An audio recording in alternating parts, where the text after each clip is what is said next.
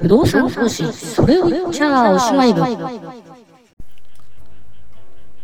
皆さんこんにちは、それおし部長です、不動産投資それを言っちゃおしまい部でございますがね、皆さんいかがお過ごしでしょうかということなんですけど、今回ねシャープ79ってことでね、次回80回ですかね。結構ね積み上がってきたなみたいな感じなんですけど、前もお話した通りね、このポッドキャスト始めてね、だいたい今ね半年ぐらい経ったんですよね。半年ぐらい経って、こんな形で聞いていただいている方もこうちょっと増えてっていうような感じなんですが、今日ね、ちょっと気分も新たにっていうかね、録音環境をねちょっと変えてみました。ずっとね覚えてらっしゃる方 いらっしゃるかわかんないですけど、要するに2,3 ヶ月前でちょっといつか忘れましたけど、仕事でね出張に行かなきゃいけなくて、でその時にねホテルでねなんか録音できないかなと思って、でその時にね iPhone のねボイスメモでね録音撮ってみたんですよね。そしたら意外と結構その音とかね聞きやすくて、あこれでいいじゃんみたいな感じで、それ以来ですねずっとiPhone のねボイスメモをそのままね iPhone に向かって話しててね、こうずっとやってたんですよね。手軽ですしね、それじゃあ出先とかね、でも一応録音できるんで、それでいいかなと思って、で別にね家でもそれでやりゃいいかなって思ってたんですけど、やっぱりいろいろこう聞いてると、ちょっとねやっぱねそのマイクに息が吹きかかった時にやっぱブワッとこうね音がしたりだとか、あとどうしてもねその iPhone にこう口を近づけてこう話をするもんで、私はちょっと息の音とかですね、あれなんですよ、私ねちょっとね軽くね喘息持ってるんですよ。だからね調子悪い時とか喘息のこう結構なんつうのぜいぜいっていうね、ちょっとそのあんまりねこう聞いててね本当に文字通り聞き苦しい息とかが入っちゃうんで、別にねそんなクオリティにね何かねコミットしてるポッドキャストや私ではありませんので、そこまで気にしなくてもいいかななんては思いながらも、どうかなってのもあったんで、やっぱりねちょっとこれ機会にねまた立ち返って、パソコンにマイクをつけて、録音しようという感じでちょっとやってますね。お聞き具合どうですかね。なんで Windows のボイスレコーダーでね、今でマイクに向かって喋ってるってこんな感じなんですけどね。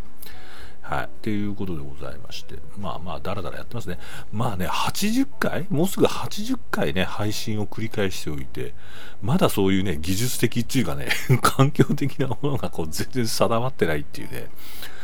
ナイスですね。個人でやってるものとしてはね。ということで、はい。前回の続きですね、固定資産税と資計画税の話をしてたということで、で、なんかね前回あんま説明うまくなかったねなんか同じようなことを繰り返してね、要はなんか台帳があんだろうと市区町村にと、でそこに、我々のね不動産がね一つずつね乗っかってて、でそこに、評価額っていう価格が乗ってるっていう感じのもので、でそれに基づいて、課税していくんだねって、ただシンプルにそこまでのお話をしたんですよね。でね、このね固定資産税と資計画税っていうのはお話した通りね地方税なんですよね。で、地方自治体にもよるんでしょうけれども、でもねかなり多くの地方自治体はこの税収っていう意味でいくとこの固定資産税と資計画税にねよるっていうかね、依存してるって言葉悪いな、かなり税収の結構大きな部分を占めてます。地方自治体によって違うんでしょうけれども、でも大体4割から半分ぐらいは、地方自治体の収入の占めてるんじゃないですかね、この税金がね。ということで、非常に重要な税金なんだと思いますよね。地方もねまた余計な話話脱線しますけど、よくよくあるのはね、その例えば地方のね市長選ね、この前ね横浜市長選ねやりましたってんでね、横浜出身の私も注目を持って見てたんですけど、やっぱね、そんな中でね、未確認情報ですけど、聞いたりしたのは、その前職のね、市長さんがね、もともとね、カジノ反対だって言ってたのに、突然変節してね、カジノ賛成派に回ったみたいな、この変節は何なんだみたいなね、こう話をすると、それがね、そのケースかわかんないんだけど、やっぱり地方自治体の首長が、やっぱりその中央政権の意向に従うっていうか、顔色見たり忖度したりして変節するってことは結構やっぱあるみたいで、やっぱその理由がやっぱあれなんですよね。中央から来る地方交付税だとか、そういうところでやっぱ金をね握られちゃってると、中央政権にっていうことはやっぱあるらしいんですよね。だからそのいわゆる時の政権ないしはね、与党なんかの意向に逆らったような行動とか言動だとか政策なんか進めたりすると、いいのかそんなことしてとおめんとこにおめえ入れる金減らすぞっていうやっぱプレッシャーかかるみたいで、かつやっぱりね、地方の地方財政ってね、やっぱり皆さん厳しいっていう中では、そうなると、地方行政のね執行する立場としてはやっぱそういうところにも配慮せざるを得ないっていうようなねところがあって、悩ましいなみたいな話も聞きましたけどね。はい、でやっぱりね、地方分権だとかなんとかって言うんだったら、もう少しやっぱこのお金をねゲットする手段っていうのをやっぱ国の中心に集めてちゃダメだと思いますね。で特にね、このね、今ね政権与党とね財務省がねずっとね緊縮財政続けてますから、特にひどいですね、小泉さん以降ね、ネオリベ政策がねずっと続いてるんですから、そんなところにね金をね集中的に集めちゃうとね、そらね経済成長もしなきゃね不景気から脱却できないっていうね、いつものそれを支部長の話になるんですけれども、横道それましたねで、固定資産税ね、そう重要なんですね。で固定資産税に関しては、土地を持ってる人はね申告とかねそういうね必要全くありません。向こうからね勝手に、もう納付書とか通知書が来ます。でそれはなんでそうなのかっていうと、この固定資産税課市区町村のね課税課の方は、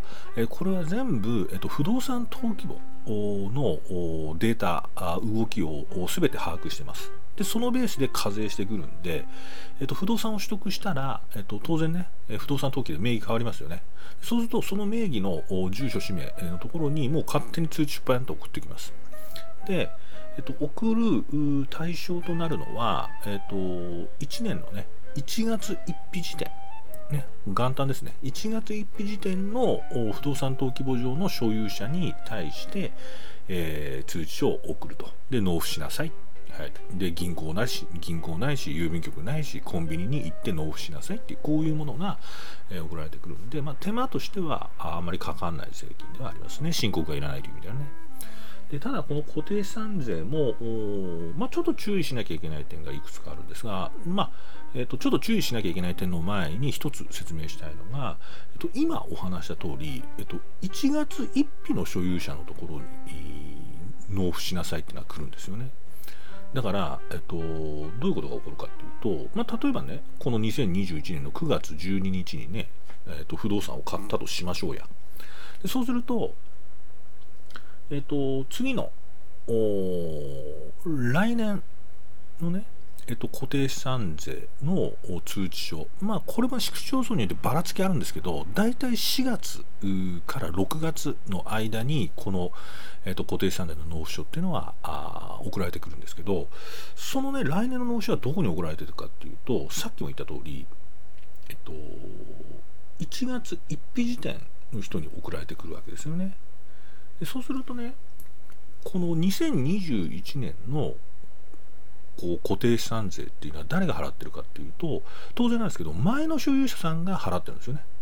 前の所有者さんが全額払ってると、1年分払ってるっていうことなんで、9月12日に買ったっていうんだったら、その売り主さんとしてはいや9月13日から年末の分は払ってよっていうね、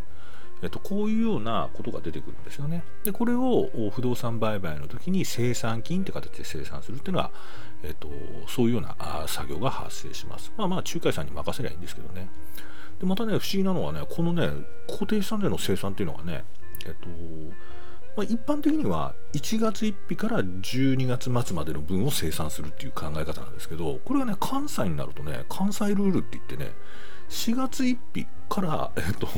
ら、翌年の3月末分を清算するみたいな感じがあって、日割り計算がね実はね違うんですよね。これは全然ルールっていうか小習慣の話ですね。法律とかで決まってるってことじゃなくて、なんでねそんなようなところもあって、固定税の清算っていうのはね西と東って言い方していいのかな。俺でも九州でやった時そんなことなかったな。大阪京都は確実にそうですね、なんてね話もありますって。あれだな、今日調子悪いな、なんかなんかあれですね、説明うまくないですね、この固定資産税に関してねということでまあね2回ぐらいでね固定資産税終わろうかと思ったんですけど、もうちょっとね固定資産税に関してね話したいことあるんで次にちょっと続きますね。